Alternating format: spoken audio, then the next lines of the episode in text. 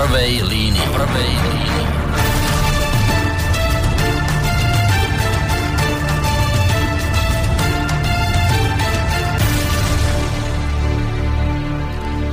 Príjemný dobrý podvečer, vážení poslucháči, presne tak, tým, že máme útorok, čas 20.30, tak ako vždy.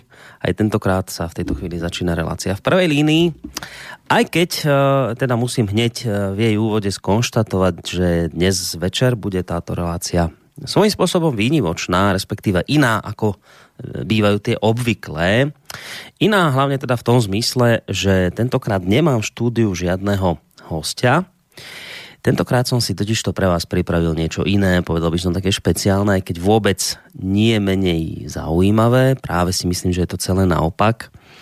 Na dnes večer som si pre vás pripravil, je to taký približne hodinový rozhovor aj s hudbou, ktorý vznikol nedávno počas e, konania bezpečnostného fóra Globsek v Bratislave. Iste viete, že sa nedávno táto akcia v našom hlavnom meste konala a práve v tomto období vznikol aj Eh, mnou spomínaný rozhovor. Na túto akciu totiž to zavítal alebo prijal pozvanie jeden významný človek z Ruskej federácie, čo ak sa nemýlim, tak eh, bolo v podstate, myslím, po prvýkrát v histórii tohto podujatia bezpečnostného, ktoré má samozrejme jednak svojich priaznívcov, ale aj kritikov, ale čo teda iste možno považovať za veľké pozitívum, že vôbec po prvýkrát, myslím, v histórii tohto podujatia, e, sa tam dostal aj človek e, z Ruska.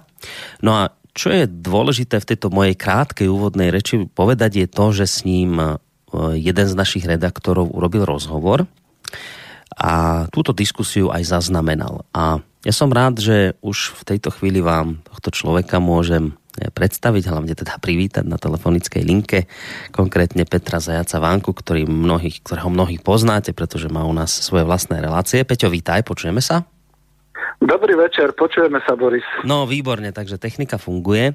No, tak vážení poslucháči, Peťo Zajac Vánka je ten kľúčový človek, vďaka ktorému si už o malú chvíľu budete môcť e, vypočuť spomínaný rozhovor s týmto významným človekom, ktorý som vlastne ešte ani nepredstavil a ani tak ja neurobím, lebo povedal som si, že e, práve využijem tú chvíľu úvodnú takým, takým možno mini rozhovorom s tebou, aby, aby si nám ty tie kľúčové veci vlastne predstavil, povedal, prezradil kľúčové veci týkajúce sa tohto rozhovoru. No tak samozrejme na úvod asi tá najkľúčovejšia otázka, kto je teda tou e, významnou osobnosťou z Ruskej federácie, ktorú sa ti teda podarilo nejakým spôsobom dostať k mikrofónu?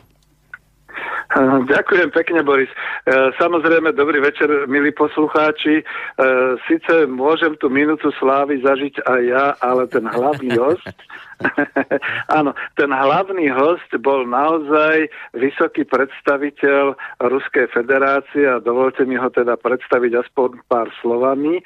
Samozrejme, pozor na to, že ty si sprostredkoval tento kontakt cez veľvyslanectvo Ruskej federácii tu na Slovensko a ja som bol veľmi rád a milo prekvapený, že sa to všetko nakoniec podarilo. Takže mojím hostom bol Nikonov Vlačes, Vyačeslav Alexejevič. E, je to skutočne skutočne človek, e, skoro môj rovesník, pretože sa narodil 5. júna roku 1956 v Moskve.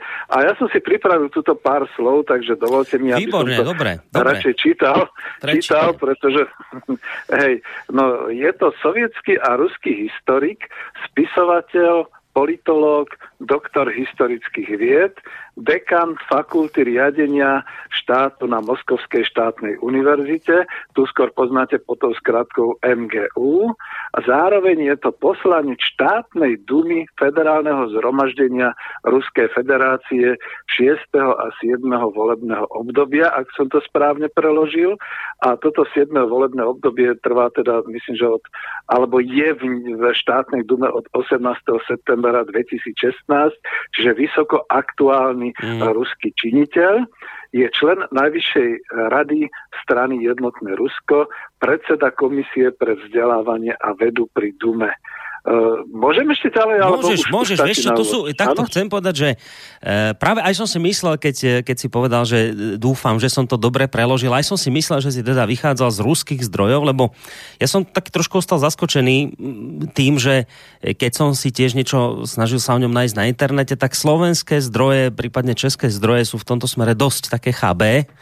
Takže som aj mhm. počítal s tým, že asi si teda čerpal e, informácie z ruských uh, zrejme stránok, tak uh, práve ma to zaujíma, čo si všetko o ňom našiel, lebo vravím, tie naše weby sú v tomto smere trošku také chudobnejšie no, na informácie. A Ďakujem. No veď jediná informácia v podstate bola cez Facebook a mm. bolo to vlastne zo stránky veľvyslanectva Ruskej federácie. Čiže v tej prvej chvíli, keď si mi ty povedal, tak som vlastne rýchle klikol na Facebook, našiel som si veľvyslanectvo Ruskej federácie a tam už bol uvedený aj s fotografiou, mm. čiže potom som sa mohol trošku lepšie naň pripraviť. Mm. No a že z ruských zdrojov, no nezabúdaj, že pôsobil som ako exporter, obchodník e, v Rusku, v Ruskej federácii, takže nie nielen rečovo, ale teda ovládame tie ich weby a všetku túto časť, takže mm-hmm. som si to hľadal, ale to je neskromné, lebo to je o ňom. Čiže Nikonov Vyačeslav Alexejevič je jedno slávne meno, keď budem pokračovať. Uh, on je potomok rodičov s vysokým postavením v Sovietskom zväze. Jeho otec Alexej Dmitrievič bol profesorom na MGIMO, čiže Moskovský štátny inštitút medzinárodných vzťahov, bol redaktorom časopisu Komunist, jeho mama Svetlana Viačeslavovna Molotova mm-hmm. bola vzdelaním historička. Je to jediná dcera Viačeslava Molotova e, v danom období ministra zahraničných vecí Sovietskeho zväzu počas druhej svetovej vojny. Áno. To je to atraktívne a obaja rodičia boli doktori historických vied on sám má tam napísané, že je biografickým autorom o svojom dedovi, Viačeslovovi Molotovovi a ako sám priznáva, kvôli rodinnému putu tieto historické práce nie sú neutrálne. Uh-huh. A to je napríklad aj mimochodom dôvod, prečo si nenašiel v tom našom rozhovore zmienku o tom. Ja som tu skutočnosť vynehal a nepýtal som sa na tento atraktívny fakt, lebo vieš, Boris, ja som si povedal, že my nie sme bulvárom, mainstream by určite urobil hlavne rozhovorom Molotovovi hey, a tak hey, ďalej, hey. ale keďže on sám to takto definoval, tak sme išli na iné témy a bol som rád. Hmm. Takisto som sa e, nikde nezmienil o tom, že pán Nikonov je samozrejme ženatý, má tri deti, Takže toto všetko. Ešte by som pokračoval, ale neviem, či mám čas. E, máš Niečo čas, veď e, zase na druhej strane. My sa samozrejme neponáhľame. Ja práve mm-hmm. opakujem, že budem rád, keď toho povieš čo najviac o ňom. Len možno ešte mm-hmm. predtým taký môj malý dovetok, že áno, toto som samozrejme vedel o ňom aj ja, že je to vnúk slávneho Vyhačeslava Molotova, ktorého mnohí poznajú skôr pod tou skratkou, že Molotovou koktejl, ale, ale Viačeslav, Molotov, Viačeslav Molotov bol samozrejme minister zahraničných vecí, ktorý vošiel do histórie a známy je hlavne tým paktom uh, Molotov-Ribbentrop. Uh, to je ten nešťastný pakt, ktorý dnes mnohí uh, obíjajú Rusom o hlavu, ale samozrejme, keď si dáte tú námahu a, a preštudujete si skutočne podrobne aj informácie ohľadom tohto paktu, tak to, čo sa dnes o ňom hovorí, akože tento pakt mal vôbec spustiť druhú svetovú vojnu a e, Rusi sú rovnako vinní, respektíve vtedejší sovietský zväz ako, ako Nemci, tak samozrejme toto nie sú pravdivé, skutočné informácie, ale takto sa to dnes e, proste účelovo vyťahuje. A len som chcel povedať, že to je ten, ten slávny Molotov a pán Nikonov, s ktorým ty si robil rozhovor, je vlastne jeho vnuk. No. Takže toto no, také doplnenie. Jasné, a to je presne preto, to, prečo som nechcel ako s ním viesť rozhovor na túto tému, pretože je to o ňom, o mojom rovesníkovi, dá sa povedať, z ročných 56, Viačeslavovi Alexejevovi Nikonovi, mm. ktorý je okrem iného autorom zhruba 900 vedeckých prác, oh napríklad monografii od Eisenhowera po Nixona o histórii republikánskej strany Spojených štátov, to ešte v 84. aféra Irán-Kontras 1987, republikáni od Nixona ku Reaganovi 1988 a tak ďalej a tak ďalej. Je toho veľmi veľa a hlavne je autorom dvoch kníh A to je práve to, na čo som sa potom pripravoval aj na, na tom interviu, že sa ho opýtam. Čiže vydal knihu v roku 2015, ak som to správne preložil, Súčasný svet a jeho pramene. A druhá kniha bola presne tá, na ktorú som sa ho potom pýtal. Kniha Kód civilizácie, čo mhm. čaká Rusko v budúcom svete. To vydal v roku 2016. A ja som si už tú knihu dokonca našiel a možno, keď nájdem nejakého sponzora, tak sa pustím aj do prekladu. No vidíš to, to by nebol možno by zlý nápad, ale teda s tým číslom 900 publikácií, s tým si ma prekvapil, no je on vedec, samozrejme, historik, tak publikuje, ale toto Hej. je predsa len vysoké mm-hmm. číslo riadne. Um, mm. Chcel som sa ešte spýtať možno takú osobnú vec, že jednak ho predstavuješ ako človeka, čo on všetko dosiahol, ale teraz skôr takú osobnú, že, že aký si mal s ním, z neho pocit, keď si robil s ním rozhovor? Bol to taký ten pán profesor, vieš, taký odmeraný, chladný, presný, alebo skôr taký nejaký, nejaký ľudský prístup mal? Ako, ako na teba vplýval tento človek? Eh, vyslovene ľudský prístup. Eh, od prvej chvíle sme boli priateľmi, ktorí sa stretli v kaviarni. No ešte, aby si počul aj trošku to re, re, také aranžma, že my sme vlastne sa dohodli, nakoniec som prenikol do toho areálu Globseku, ktorý bol mhm. na nábreží Dunaja eh, v tom hoteli Riverside uh-huh. a dostali sme sa teda až do reštaurácie. No škoda, že nie do nejakého tlačového strediska. To zrejme je rezervované iným hostom a možno z členských krajín krajín, alebo ako by som povedal. Mm-hmm. Ale bol to taký naozaj bezprostredný rozhovor, kde dokonca vôbec mu nevadilo, že ja som nemal ten profesionálny mikrofón, áno, ale naozaj treba, taký... Si bol v bojových podmienkach tam dosť inak. áno, áno, notebook a mikrofónik zo Skypeu a v podstate som aj upozorňoval, že nemusí to výjsť, ale vyprávali sme sa veľmi mm. intenzívne príjemne, aj sme sa priateľsky roz, rozlúčili a v podstate kľudne by som povedal, že generačný druh, pretože samozrejme takisto zažil sovietskú éru, éru ako ja som zažil e, československú socialistickú éru hmm. a musím teda povedať, že až mi bolo ľúto, my sme len krátko to interviu mali hlavne z tých technických dôvodov, že potom tam už začalo byť hlučno, e, trošku začal aj mikrofón akoby haprovať, takže sme to ukončili a uh, kľudne poviem, dúfam, že sme nadviazali aj nejaký aký taký kontakt, možno aj taký vedecký do budúcnosti. No tu by som chcel práve sa aj v tejto chvíli hneď v úvode tejto relácii poďakovať aj v podstate ruskému veľvyslanectvu za to, že naozaj nám e, vyšlo maximálne v ústrety, e, keď ich jedna slečna od nás oslovila, tak uh, v podstate hneď sa ozvali, boli veľmi radi že sa teda o tieto veci zaujímame, že sme zistili, že jednoducho je takáto možnosť eh, sa im ozvať. Oni hneď teda urobili všetko preto, aby teda toto stretnutie vyšlo. Takže v tomto smere chcem poďakovať Ruskej ambasáde. Samozrejme, pokiaľ bude chuť a ochota aj zo strany iných ambasád, budeme veľmi radi s nimi spolupracovať. A práve tu chcem ešte jednu vec povedať, takú technickú. My sme to pôvodne zamýšľali, tak taký bol ten úplne prvotný pôvodný plán, že tým, že on je v Bratislave na Globseku, tak e, pôvodne, pôvodne sme to zamýšľali tak, že ty by si s ním urobil reláciu naživo z Bratislavského štúdia. Len uh-huh. tam boli vlastne také dva základné problémy. Prvý bol ten, že jednak by to bolo také dosť e, kostrbaté, jednak, jednak to vlastne v celé v ruštine robiť a zároveň zo tvojej, z tvojej strany prekladať. Čiže to bola vec, taká, taký akoby prvý problém, aj keď, aj keď teda boli sme skôr ochotní ísť do tohto, lebo predsa len živý rozhovor je živý rozhovor. No ale potom sa to celé nejako skomplikovalo, ty asi tu budeš viacej vedieť povedať, že či tam už teda on nestíhal, alebo čo sa tam potom stalo, či už sa mu nechcelo cestovať do štúdia, čo tam potom bolo. Nakoniec, nakoniec sa ty teda za ním vycestoval, uh, ako, si, ako si to opísal, čiže uh, čo, čo tam sa potom udialo, že, že teda takto sa to nakoniec celé spískalo? Skôr to bolo asi také, že však je to aj v tom interviu, že bol tu na pozvanie ministra zahraničných vecí, mm. veľmi si to vážil a chcel sa zúčastňovať hlavne teda tých diskusí alebo tých panelov, ktoré boli a uh, možno mu až bolo ľúto, ja to úplne uznám, pretože doslova kľudne poviem, že ten Globsek v hoteli bol dosť uzavretou záležitosťou.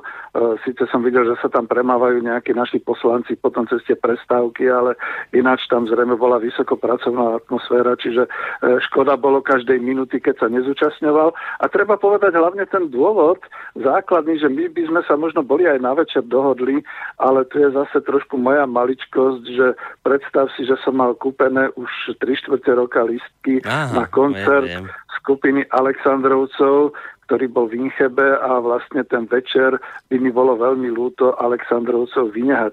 Ja som sa tak ospravedlnil aj priamo e, veľvyslancovi Ruskej federácie, keď som potom, keď sme si podávali ruky, som hovoril, že teda v podstate večer o 7 budem vedľa v Inchebe a predstav si, on na tom koncerte potom bol, on ten koncert zahajoval, takže, takže bolo to také rýchle, operatívne všetko, mm-hmm. ale nelutujem a bol to úžasný deň pre mňa skutočne, čo sa týka interviu, známosti, stretnutia a takisto potom aj večer toho koncertu, koncertu Aleksandrovcov. Takže aj za to. No, mm. ono vlastne všetko to dôležité z toho vášho rozhovoru sa už o malú chvíľu ľudia dozvedia lebo ten rozhovor je už samozrejme pripravený. My sme to urobili tým spôsobom, že e, vás teda nebude konkrétne počuť, čo tam hovoríte, lebo dôležitý je slovenský preklad pre slovenského poslucháča. Mm. Ale chcem povedať, že tí z vás, vážení poslucháči, ktorí by ste chceli tento, uh, tento rozhovor v origináli v ruštine, tak samozrejme vieme vám ho potom poslať, či už mailom alebo nejakým iným spôsobom, aj keď už sme to spomínali, že mal si také bojové podmienky, ten mikrofon bol taký, aký bol, čiže nie je to zase až tak úplne zvukovo kvalitné, ale dá tí, ktorí proste po rusky viete, tak určite z tohto rozhovoru by ste, e, skrátka môžete si ho vypočuť. E, to je jedna vec, čo som chcel povedať. A druhá vec, ešte som sa ťa chcel spýtať, no on vlastne, ako som to aj v úvode spomínal, išiel e, vôbec po prvýkrát v histórii tohto fóra Globsek, lebo vieme, že to je skôr fórum, kde teda sa prezentujú myšlienky NATO a skôr ten západný pohľad a mnohí ľudia, ktorí tam vystupujú, e, sú vlastne z tohto okruhu západného. Vôbec poprvýkrát tam bol, ak sa teda nemýlim, e, človek e, z Rúska, takto vysoko postavený na túto akciu, uh-huh. pozvaný. Bavili ste sa o tom, ako to vníma toto pozvanie, ako sa k tomu stáva? To je tá prvá otázka. A potom tá druhá, vy ste sa dosť často, a to budú poslucháči počuť, v tom vašom rozhovore dotýkali aj témy, alebo venovali tej súčasnej rozmáhajúcej sa rusofóbii na Slovensku. Tak to je tá taká druhá otázka, že je z toho sklamaný, z tohto nášho, to, toho, z toho, čo sa tu na Slovensku deje, teraz tie protiruské nálady a bavili ste sa aj o tom, možno, možno nejak hĺbšie ako, ako len v tom rozhovore, ktorý pustím. Že, tak ešte tieto dve otázky tak na teba by som mal. Jednak teda to, mm. to, že bol tam pozvaný na to fórum a zároveň tá rusofóbia, ako toto vnímal. No trošku skromne sa on aj v tom interviu potom vyjadril, že e, nezastupuje tú Ruskú federáciu ako oficiálny politik, ale ako historik a že teda e, takto to tu vníma a vlastne v podstate dosť skromne k tomu poznamenával, že samozrejme to fórum Globsek ako bolo oficiálne definované ako prispôsobenie sa e, svetovým a globálnym nejakým dejom a podobné veci, že toho zaujíma, však o tom teda písal aj tú svoju knihu. No a tá druhá časť, myslím, že ani nemal čas nejako vnímať nejakú tú rusofóbiu alebo podobné veci, lebo vždy bol obklopený ľuďmi, e, ktorí sa veľmi zaujímajú a ktorí teda boli srdeční. A dúfam teda, že aj keď potom mal voľný čas a chodil niekde po Bratislave alebo podobne, že zažil nejaké skôr ako pozitívne výsledky. A tú rusofóbiu, to tam budeš počuť aj v interviu, že to on vlastne definoval, že tá momentálne nie je nejaká, že okamžitá, to už trvá nejaké tie uh-huh. desiatky rokov a je to teda súčasť súčasť nejakého vzťahu západnej civilizácie k Rusku. To tam mm. bude asi počuť. Mm-hmm. To tak Áno, Ja by som ešte chcel dokončiť len jednu jedinú vec, lebo keď už, aby sme mu neukrivdili, že skutočne on ako vysoko spoločenský a aj politický činiteľ dostal množstvo vyznamenaní a napríklad len sa zmiením k tomu, lebo on tam dal takú vetu, že to keby sme čítali, tak to by mhm. sme celý rozhovor k tomu mali. Vyťahol som aspoň to, že dostal medailu za zásluhy o vlast druhého stupňa to bolo tuším v roku 2013 za veľký vklad rozvoja parlamentarizmu Ruska a aktívnu zákonodárnu činnosť, čiže on je zákonodarcom. Potom poďakovanie prezidenta Ruskej federácie relácii z roku 97 za aktívnu účasť pri príprave toho príhovoru alebo posolstva prezidenta Ruskej federácie k federálnemu zhromaždeniu. A možno ďalších vecí, ja by som odporúčal na Wikipédiu, ale zrejme na tú Rusku, čiže mm. v azbuke písanú, kde by sa ľudia mohli dozvedieť viac o ňom. Bol riaditeľom fondu Ruský svet, potom od roku 2011 je predsedom tohoto fondu Ruský svet, takisto je prezidentom fondu Politika, je prezidentom fondu e, jednotne v mene Ruska, už to čítam z ruštiny, čiže to už nebude asi moc kvalitné, člen prezidia Zväzu zahraničnej a obranej politiky. A jednoducho človek e, nielen vysoko postavený, ale aj vysoko aktívny tom spoločenskom a politickom živote. Čiže vy ste mi dovolili skutočne zoznámiť sa, stretnúť sa s človekom, no klobúk dolu. No, Čiže takto to poviem. Predpokladám, že, že si bol rád, že si si mohol aj ruštinu trošku oprášiť zase po dlhšej no, dobe. Kanečno. no, Áno. Ja už len tak chytám také už posledné záblesky ešte, ktoré rozumiem. Ja som sa už azbuku neučil, takže aj preto som bol rád, že môžem tvoje služby využiť, že som vedel, že budeš uh, schopný sa s ním teda porozprávať v jeho rodnom jazyku.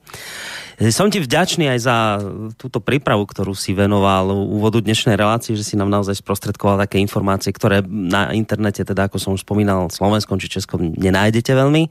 Takže za toto som ti vďačný tiež. No a dúfam, že že teda tá spolupráca, ktorú ste nejakým spôsobom nadviazali nie len s pánom e, Nikonovom, ale vôbec aj s ambasádou, že, že bude nejakým spôsobom pokračovať. E, možno taká pikoška aj pre poslucháčov, lebo v tej dobe, keď som vlastne e, toto všetko v úvode dohadoval s pánom z, z ambasády, tak e, padlo aj meno Sergeja Lavrova, ako mnohí viete samozrejme, e, ministra, aktuálneho ministra zahraničných vecí, vecí Ruskej federácie. A teda tá moja otázka bola taká dosť trúfala, že či by bolo možné nejak aj do tohto nášho malého internetového rádia dostať teda takýto veľký svetový formát a tá, tá odpoveď bola v podstate pozitívna. Je tam len jedna podmienka, že niečo takéto by sa dalo do budúcna vybaviť, ale uh, sú tam iba dve možnosti. Buď by sme my museli vycestovať do Moskvy, čo je teda absolútne nereálne pre nás, hlavne teda z tej finančnej, po finančnej stránke, ale tá druhá možnosť sa javí ďaleko, uh, ďaleko reálnejšia. Uh, ak by teda uh, pán Lavrov prišiel na Slovensku, to nie je vylúčené, však chodieva, tak v takom prípade by nám ambasáda možno vedela výjsť v ústrety a nejaké takéto e, stretnutie dohodnúť. Takže to je možno len tak ako pikoška na záver, že aj na takomto niečom sa možno do budúcna bude pracovať, uvidíme. Ale opakujem, e, tá naša spolupráca sa netýka len ruskej ambasády, pokiaľ budú aj iné ambasády ochotné a, a výjdu nám v ústrety tak ako Ruska, tak samozrejme opakujem, budeme s nimi veľmi, veľmi a veľmi radi spolupracovať. Takže Peťo, ďakujem ti veľmi pekne za tento úvod tvoj aj za to, to, že si so mnou takto pokecal v úvode tejto relácie, že si nám predstavil pána Nikonova. No a myslím, že teraz by sme si hádom už mohli spolu, spolu teda vypočuť aj s poslucháčmi e, ten spomínaný rozhovor. Čo povieš? Ideme na Ďakujem to? Ďakujem pekne, samozrejme, s radosťou. Dobre, Peťo, tak sa aj pekne. Ahoj a do počutia. Počúvam aj ja, dovidenia a do počutia. Tak, opakujem, vážení poslucháči, to bol Peter Zajac Vanka, náš redaktor, ktorý má u nás relácia. Tomuto človeku môžete vďačiť za za rozhovor, ktorý vám teraz pustím. Naznačil som, že to nebude len rozhovor, ale aj nejaké pesničky si pomedzi to dáme, aby ste si trošku pri tom oddychli a tak ďalej. Takže prajem vám nerušené počúvanie v tejto chvíli a zároveň vlastne sa už s vami aj lúčim, pretože sa počuť už dnes e, nebudeme, takže príjemné počúvanie vám praje v tejto chvíli Boris Koroni. Počúvate slobodný vysielač.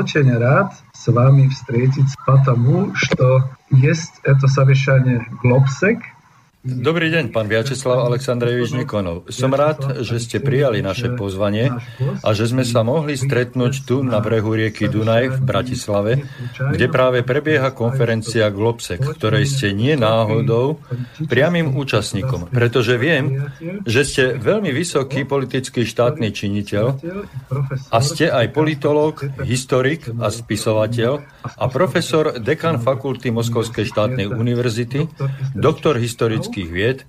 A ako som, ak som na niečo ešte zabudol, prepáčte, môžete ma doplniť. Dobrý deň. Áno, ďakujem. Tiež som rád, že som tu na Slovensku na pozvanie ministra zahraničných vecí pána Lajčáka, aby som sa zúčastnil tejto konferencie Globsec, čo sa týka mojich povinností, ak by som ich začal vyratúvať, myslím, že by sme ten zoznam ukončili niekde na konci našej relácie, preto si myslím, že ohraničíme ich e, tým, že som predseda komisie štátnej dumy Ruskej federácie pre vzdelávanie a vedu. To je základná časť mojej práce. Ako som mal možnosť pozrieť si na viacerých sociálnych sieťach aj vašu prácu, tak viem, že témou konferencie Globsec dnes je adaptácia na budúcnosť. a vy ste napísal niekoľko kníh a jedna z tých kníh sa týka budúcnosti Ruska a volá sa Kód civilizácie. Takže neviem, či môžeme začať e, takouto otázkou, či táto téma konferencie korešponduje s vašou knihou, a či je možné porovnávať, o čom sa hovorí tu a o čom je vaša kniha. Ďakujem za tú pozornosť eh, k mojim knihám, ale kód civilizácie nie je o budúcnosti Ruska, ale o celom súčasnom svete a jeho histórii, o tom, kedy a za akých okolností sa stal takým, akým v súčasnosti je. Eh, začínam tvrdo podľa faktov a snažím sa isté historické súvislosti premostiť do budúcnosti, no nie len vo vzťahu k Rusku, ale aj vo vzťahu k všetkým krajinám, k všetkým integráciám krajín, ktoré tvoria dôležitú dôležitú úlohu eh, vo svetovej politike. Ak sa pýtate, eh, či sa to hodí, no už takto vám poviem. Tu na konferencii je prezentovaný taký ten klasický západný centristický názor na súčasné svetové udalosti, ktoré vysvetľujú príčiny a dôsledky cez optiku západom prezentovaného hlavného prúdu. Cestujem veľa po svete, bol som vo viac ako 100 krajinách a teda viem, že sú aj iné názory na súčasný svet. Inak to vidia ľudia z Indie, inak to vidia ľudia z Číny, z Ruska, ľudia z Brazílie, z Južnej Afriky, zo Severnej Afriky, z Blízkeho východu. Absolútne nie tak, ako si to predstavujú ľudia, ktorí sa stretli tu na tejto konferencii. Okrem toho, ak skutočne ide o prispôsobenie sa na to k agresivite Ruska, ako hovoria tu na konferencii, problém agresivity Ruska na druhej polovici Zemegule chýba, je takéto problémy tam nie. Preto je aj jasné, že môj názor nie je západocentristický, ale ruský a ten zahrňa celý svet a nie len to, čo sa nazýva západným spoločenstvom. Ak niečo spomenúť k tým tendenciám, ktoré nakoniec teraz existujú, adaptácia sveta sa uskutočňuje predovšetkým z ekonomického pohľadu. Tú adaptáciu treba vnímať e, vo veľa zložitejšom systéme policentrickom, v ktorom je niekoľko centier moci. Jedným z takýchto centier je bezpodmienečne Európska únia. Ďalšou veľmocou sú Spojené štáty americké. Rastúcou veľmocou je Čína. Takisto rastúca veľmoc je India, ktorá sa už stala treťou ekonomikou na, na planéte a sú silné regionálne centrá, centrá sily na africkom kontinente a v Latinskej Amerike. Celkovo sa centrum váhy premiesňuje zo severu a západu na východ a na juh. Väčšia časť svetovej ekonomiky e, sa už produkuje v azijských a v tichooceánskych regiónoch a úloha Európy, aj Rusko je len jednou časťou v Európe, v súčasnom svete upadá vzhľadom ku gigantickým rastúcim východoázijským centrám. Áno, vnímame to podobne, no napriek tomu, že Slovenská republika, takisto aj Česká republika patria teraz do spoločenstva Európskej únie, cítime, cítime sa byť Slovanmi. Pre nás je slovanský svet, v ktorom je Rusko a všetky ostatné krajiny, tak ako bola Juhoslávia, juhoslovanské národy. A my všetci cítime, že kultúra a západná civilizácia sa hodí nie všetkým k našej kultúre. A nám sa zdá, že viac sa chceme orientovať nie tak na východ, ale jednoducho na tú ruskú kultúru a podobne. A teraz, keď takto vnímame súčasnú situáciu, všetci nám tu hovoria, že my sme takí e, jednoducho proruskí. A nám sa zdá, že to nie je dobré. A z tohto dôvodu by som sa chcel opýtať, či sú pre krajiny Európskej únie aj keď sme v strede Európy, perspektívne kultúrne i ekonomické vzťahy s, Ruskom, e, s Ruskou federáciou či rusky hovoriacimi krajinami, alebo či je to už skomplikované tými rôznymi politickými e, blokádami. No, predsa len som v prvom rade podľa vzdelania historikom a nikdy nehovorím nikdy, pretože v niektorej chvíli sa ukazuje, že áno, všetko je nezvratné, objavil sa Hitler, deje sa rozkol planéty, potom aj diktátori prichádzajú a odchádzajú, ale národy zostávajú.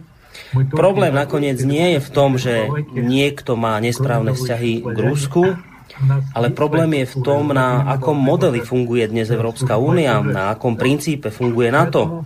Je to model, ktorým sa má dosiahnuť unifikácia a prispôsobenie sa, aj keď e, to je povedzme tiež správne, ale ľudia nechcú byť takí ako tí druhí, preto v Európe narastá problém vlastnej identity, rastú otázky, kto sme my.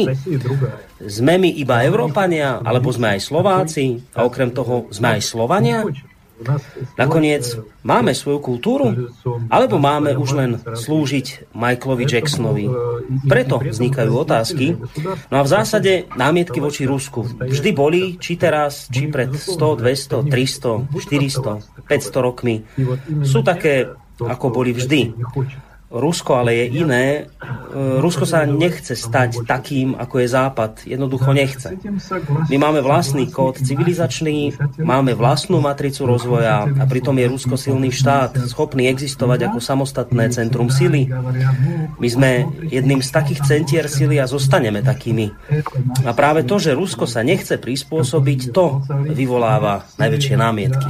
Áno, s takýmto pohľadom e, sa na nás obracajú aj naši poslucháči, pretože slovenských poslucháčov máme v takmer 80 krajinách sveta a títo nám pripomínajú, aby sme sa ešte bližšie pozreli na Rusko, pretože to je náš sused, náš priateľ, s ktorým sme spolupracovali. A nie všetci sú zlí, že by sme mali z histórie zobrať tie pozitívne stránky, ktoré sme niekedy mali a teraz sa i nám v našom vysielači zdá, že to, čo ste povedali vy, a teraz vás budem citovať, nikdy nebolo tak hustého prúdu lží a všetko len preto, že Rusko skutočne vstalo z kolien, končím citát, a ja i naši poslucháči s tým samozrejme súhlasíme, pretože v našom vysielači robíme také rozhovory a také relácie, kde odhalujeme lži a snažíme sa hovoriť pravdu o tom, ako to je a ako by to bolo. A napriek tomu, alebo práve preto, nás označujú, že sme proruské rádio a som rád, že vás tu mám, pretože by som chcel počuť od vás ako historika, či je niečo také v dejinách Ruska, čo by nám hrozilo ako napríklad z histórie pobalských severských krajín. Nám sa to nezdá, ale možno nám ako historik poviete, že sa mýlime. Pravdu povediac, je to dosť zložité pripomenúci z histórie, že by Rusko niekomu silno hrozilo. Rusko má tiež svoju historickú pamäť a minimálne dvakrát v histórii k nám prišla, dobíjala sa k nám zjednotená Európa. Raz bola zjednotená Napoleonom, druhýkrát bola zjednotená Hitlerom a tiež vieme, ako to skončilo. Nakoniec pre nás e, to vždy boli strašné tragédie, takže pre nás Spojená Európa, Spojený Západ tiež nie je žiadna abstrakcia a máme v základe nutnosť e, prijímať to ako problém. No, nemôžem povedať, že by bolo Rusko bez hriechu, Všeobecne veľké mocnosti nebývajú bezhriešné, majú všetky svoju históriu, ale to, že teraz ide mnohonásobné opakovanie Ruska ako hrozby, to sa mi zdá ako ničím neodôvodnené a nezdravé. Nemám žiaľ medicínske vzdelanie, ťažko mi formulovať, ako sa toto spoločenstvo správa, ale pre mňa je očividné, že to je asi neadekvátnosť a ak sa neadekvátnosť stáva základom politického plánovania, je to podľa môjho názoru dosť nebezpečné. И когда неадекватность кладется в основу политического планирования, на мой взгляд, это достаточно опасно.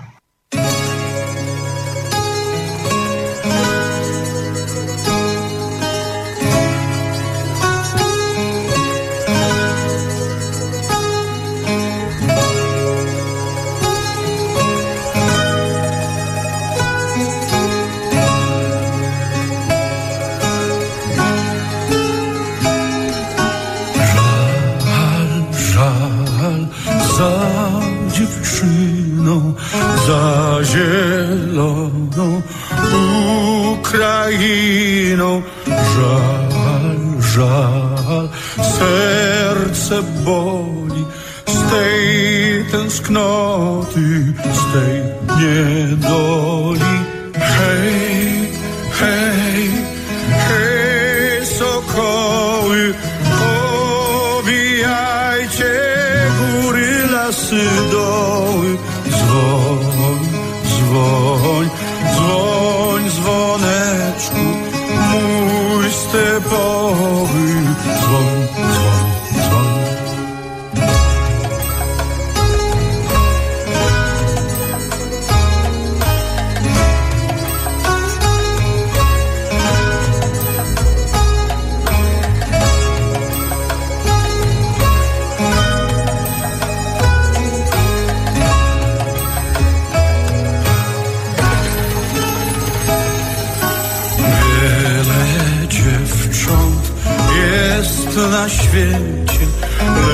najwięcej w Ukrainie. Tam me serce pozostało przy kochanej mej dziewczynie.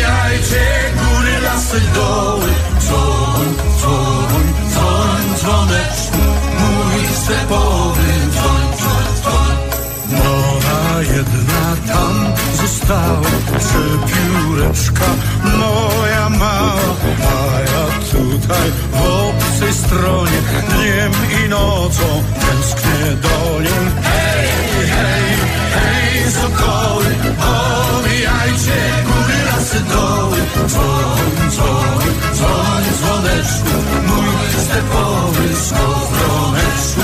Hej, hej, hej, sokoły, omijajcie góry, lasy, doły. Dzwoń,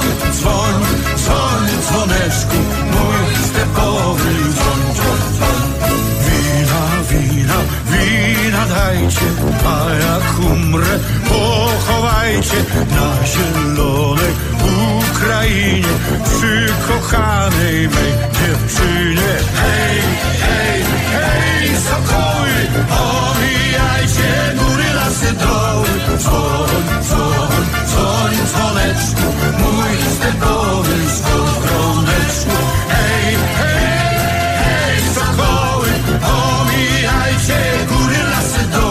doły. Dzwoń, dzwoń, dzwoń, dzwoneczku, mój stepowy, dzwoń, dzwoń, dzwoń.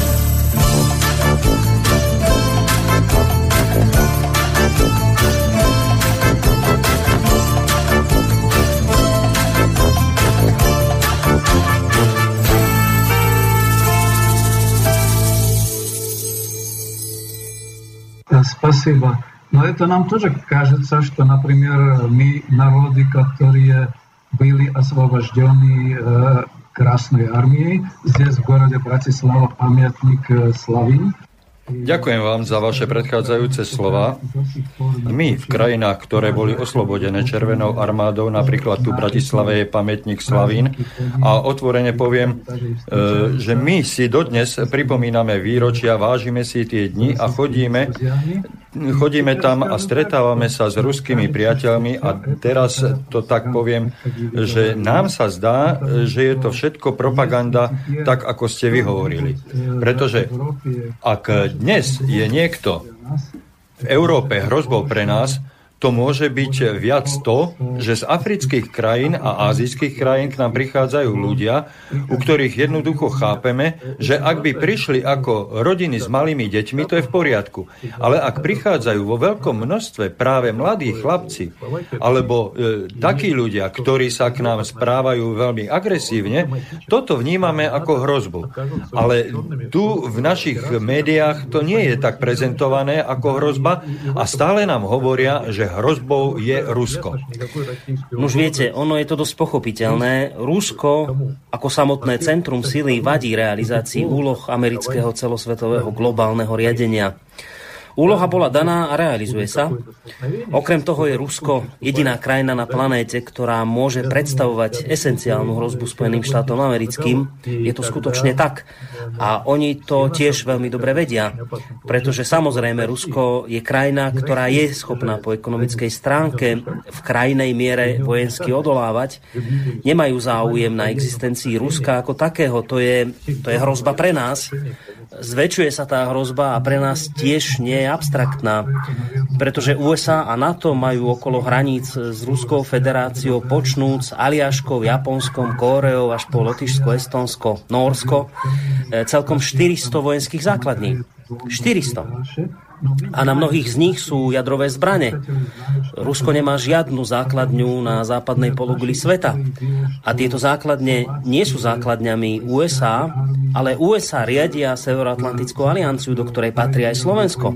Ak sa niečo vo vzťahoch prihodí, tak automaticky žiaľ krajiny na to budú zavlečené do operácií, ktoré budú plánovať Spojené štáty americké. A v tom je nakoniec to, to nebezpečie. Nakoniec je jasné, že neexistuje žiadna ruská hrozba. Ruské kruhy na tom nemajú záujem. Komu by napadlo okupovať Strednú Európu teraz? Ale ak bude akýkoľvek konflikt, tu, v tejto chvíli vstupujú do platnosti záväzky definované v 5. oceku zmluvy o NATO. A tak sa všetci nachádzajú v nebezpečnej polohe, lebo to nie Rúsko sa približuje k hraniciam USA, ale USA sa priblížili maximálne vo vojenskom zmysle, teda vo vážnom vojenskom zmysle k hraniciam Ruska. E, mnoho ľudí to tak vníma, že je to skutočne tak. No ak masovo-komunikačné prostriedky hovoria, že Rusko nás ohrozuje, tak je to skutočne tak. Pretože Rusko vošlo na Krym. Pomáha Donbasu, ale my vieme, že to nie je tak, pretože aj v našej histórii už bolo, že naše slovenské vojska a armáda bola počas druhej svetovej vojny na území Ukrajiny, Bieloruska s Hitlerovcami, takže sme tú chybu urobili urobili a potom sme sa ju pokúšali napraviť. Ale teraz sa nám zdá, nám, poslucháčom rádia a mnohým ďalším ľuďom, že my opakujeme chyby. Že naši chlapci z armády stoja niekde v Estonsku či Litve, jednoducho na hranici s Ruskom. Vy ste historik. Spýtam sa vás teda, čo bude, ak tam niekto urobí chybu a skutočne vystrelí prvý? Bude konflikt? To bude zlé. Bude to pre všetkých veľmi zlé, pretože čím bližšie sa k sebe približuje vojenská technika, tým vyššie nebezpečie vzniká z náhodného výstrelu, chlapci. Je to veľmi nebezpečné a vážne, preto Rusko vždy bolo proti rozširovaniu NATO a aj teraz pokračujeme v námietkách skutočne proti tomu, aby infraštruktúra NATO bola neustále posúvaná bližšie a bližšie k našim hraniciam. Ak sa čas letu rakiet napríklad do Petrohradu dnes skrátil na pár minút, chápte, vnímať to ako priateľské gesta nemôžeme. E, čo sa týka ukrajinskej situácie, keď sa rozpadal Sovietský zväz a rozhodli sa pobalské krajiny odísť zo spolku Sovietskeho zväzu, bol to problém vonkajších síl alebo vnútorný problém, teda problém Sovietskeho zväzu? E, bol to problém Sovietskeho zväzu. To isté je s Ukrajinou a s ďalšími krajinami. To znamená, ak sa ľud Krymu po tom, čo na Ukrajine prebehol protiústavný prevrat, rozhodol suverénne opustiť Ukrajinu, má na to skutočne suverénne právo, pretože v medzinárodnom práve existujú dve konfliktné normy. Jedna je teritoriálne právo na územnú celistvosť štátu a druhé je právo na teritoriálne sebaurčenie. Krym sa v tomto smere seba určil. Myslieť si, že to je problém Ruska, to nie je správne. Je to problém Ukrajiny, ktorá doviedla ľud Krymu k tomu, aby sa rozhodol seba určiť. To isté sa týka aj Donbasu, pretože oni sa nechceli podriadiť moci, ktorá v súčasnosti premenúva hlavné ulice miest na počesť nacistických zločincov a na počesť Banderu či Šucheviča, na rukách ktorých je krv tisícov mŕtvych Ukrajincov, Rusov, Židov, Poliakov, ale aj koncov aj Slovákov. Zdá sa nám, že ak sa budú otvárať hranice, už nebudú víza pre ukrajinských obyvateľov. My sa jednoducho bojíme, no oni nám tu hovoria, že sa nie, nie čoho obávať, lebo všetko je v poriadku. V Kieve tam je predsa demokracia. E, nám sa to však nezdá, že by tam bola skutočne demokracia, ale bohužiaľ my o tom nemôžeme otvorene hovoriť.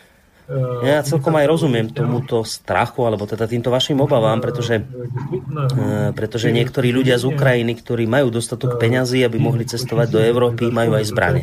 Tamojší režim skutočne nemožno pomenovať ako demokratický, pretože reálni oponenti na Ukrajine toho súčasného ukrajinského režimu tí vážni oponenti režimu sú buď mŕtvi, alebo vo vezení, alebo v emigrácii.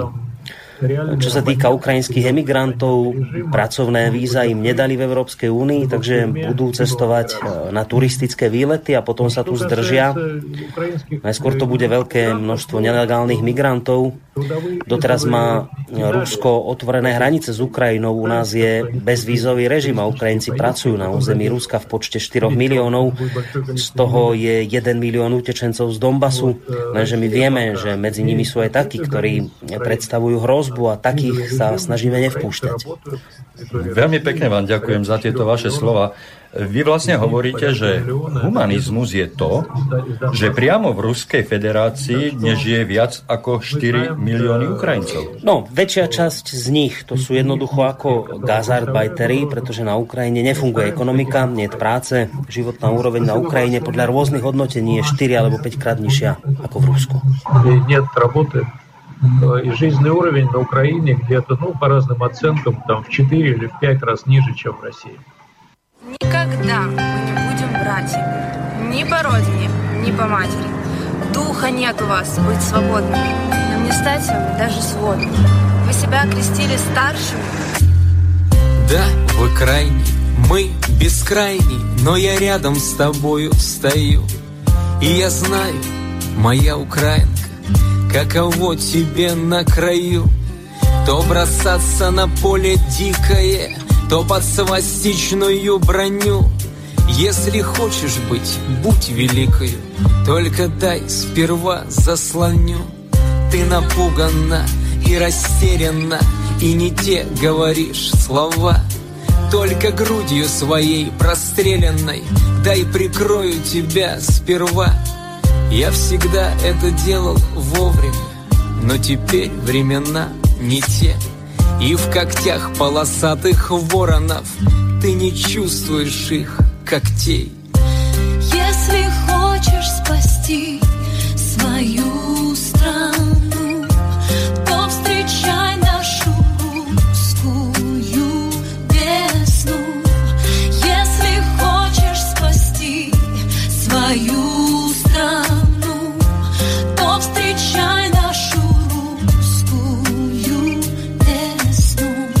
забыла про наших пращуров, и кричат в тебе боль и страх.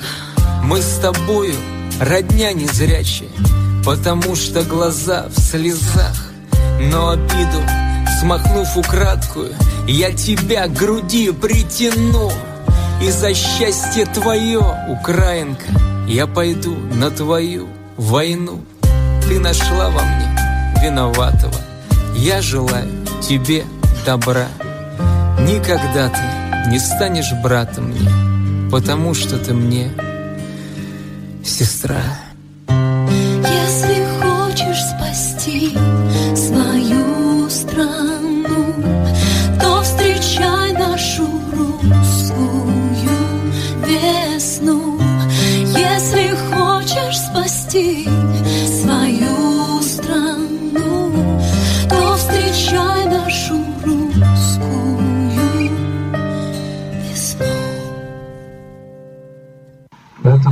появляется такой исторический материал, извините, что я так говорю, для будущего, что человек должен, может быть, немножко po pesničke pokračujeme v rozhovore s Viačeslavom Nikonovom a kľudne nadviažem na váš citát, pán Nikonov.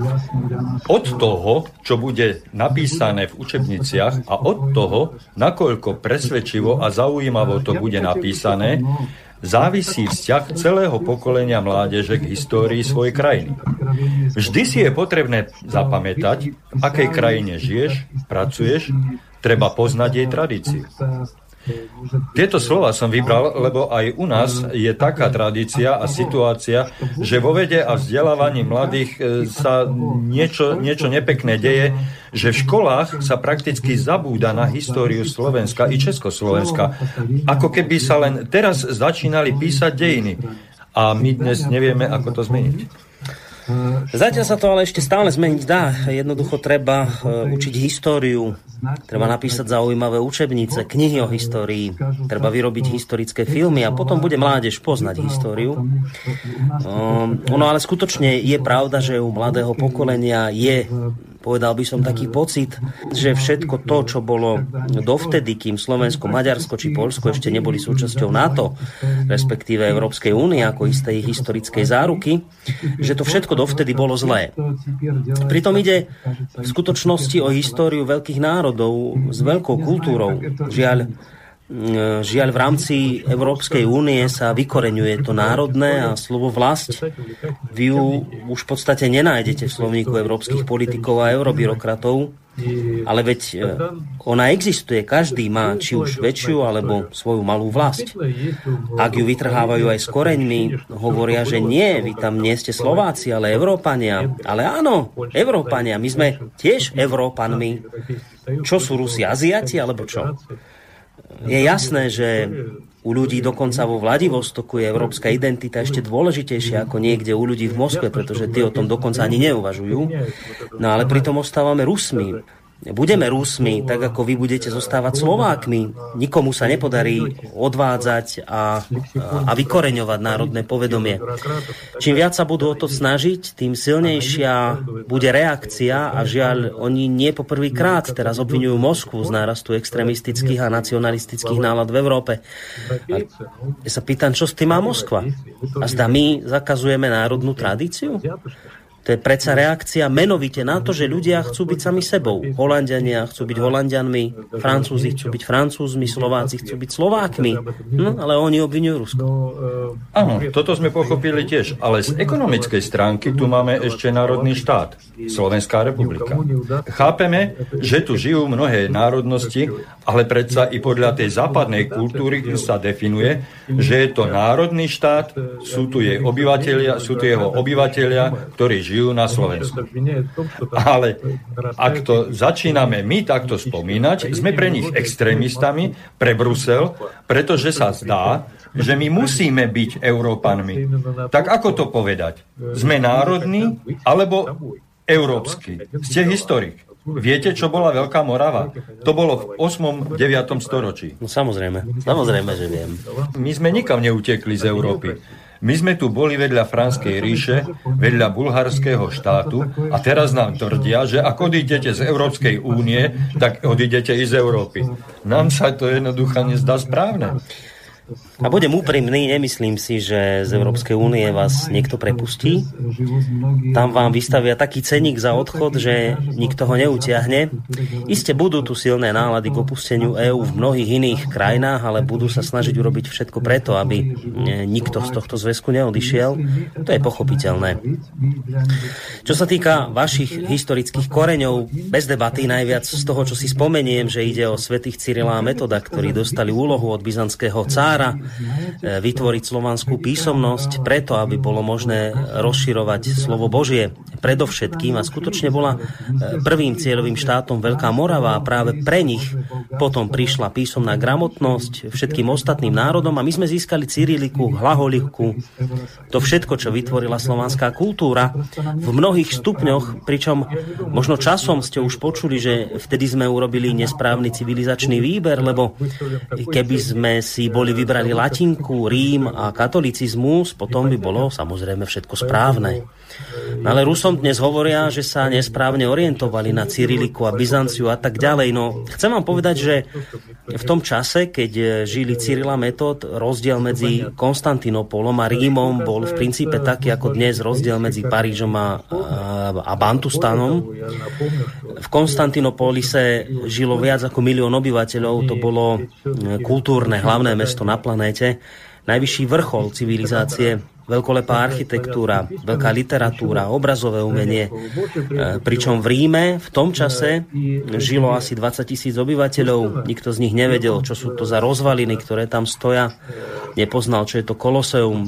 Sa nakoniec dozvedeli až v 14. storočí. Viete, nám sa nám sa podarilo, že sme získali e, v tom čase oveľa lepší výsledok na vyššej kultúrnej úrovni, než to, čomu sa hovorí korene západo európskej civilizácie. A získali sme už vtedy slovo Božie. Najprv sme získali písmo, vzdelanie, aj preklady najdôležitejších antických prác a to dokonca, prosím pekne, v rodnom jazyku. To je skutočne unikátne, pretože latinčina nebola pôvodným jazykom západoevropských národov. K nám prišlo aj slovo Božie v rodnom jazyku a to je skutočne najväčšia a najsilnejšia odlišnosť medzi nami. Preto ešte v 11. storočí, keď e, dcéra Jaroslava Múdreho, Anna Jaroslavovna, e, sa vydala za francúzského kráľa Henricha I, bola najvzdelanejším človekom v Paríži. Písala v latinčine. No, prečo to hovorím? No práve preto, lebo na tomto môžeme vidieť, že nám sa skutočne netreba hambiť Existujú aj staršie civilizácie, iste, veď za posledné 4 tisícky rokov najväčšia civilizácia bola ekonomika čínska ešte začiatkom 19. storočia na čínskom území sa nachádzala tretina svetovej ekonomiky a na Indiu pripadalo 30%, ale potom v dôsledku civilizačnej činnosti, hlavne Veľkej Británie, India bola rozbitá a Čína takisto. Aj Číňanom sa snažili v tej dobe vysvetliť, že majú nesprávnu civilizáciu, ale to nebolo možné, pretože čínska civilizácia je najstaršou civilizáciou existujúcou na planéte a oni považujú samých seba za najlepších a to v priebehu väčšej časti poslednej tisícky rokov. Oni si sami seba vážia. A keď si vážia seba, nedá sa nevážiť si vlastnú históriu, vlastné korene, vlastný jazyk, vlastné tradície, hroby svojich predkov a tak ďalej.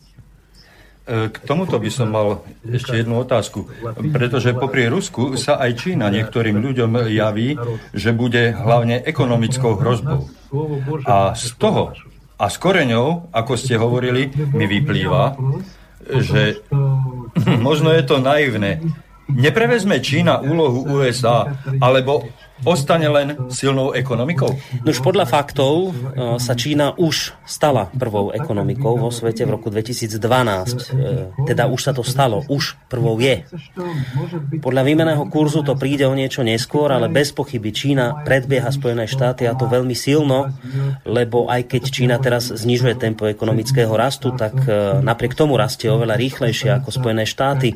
USA rastú 0,5%, kým Čína o 6,5%. Samozrejme, že to sú úplne iné cifry.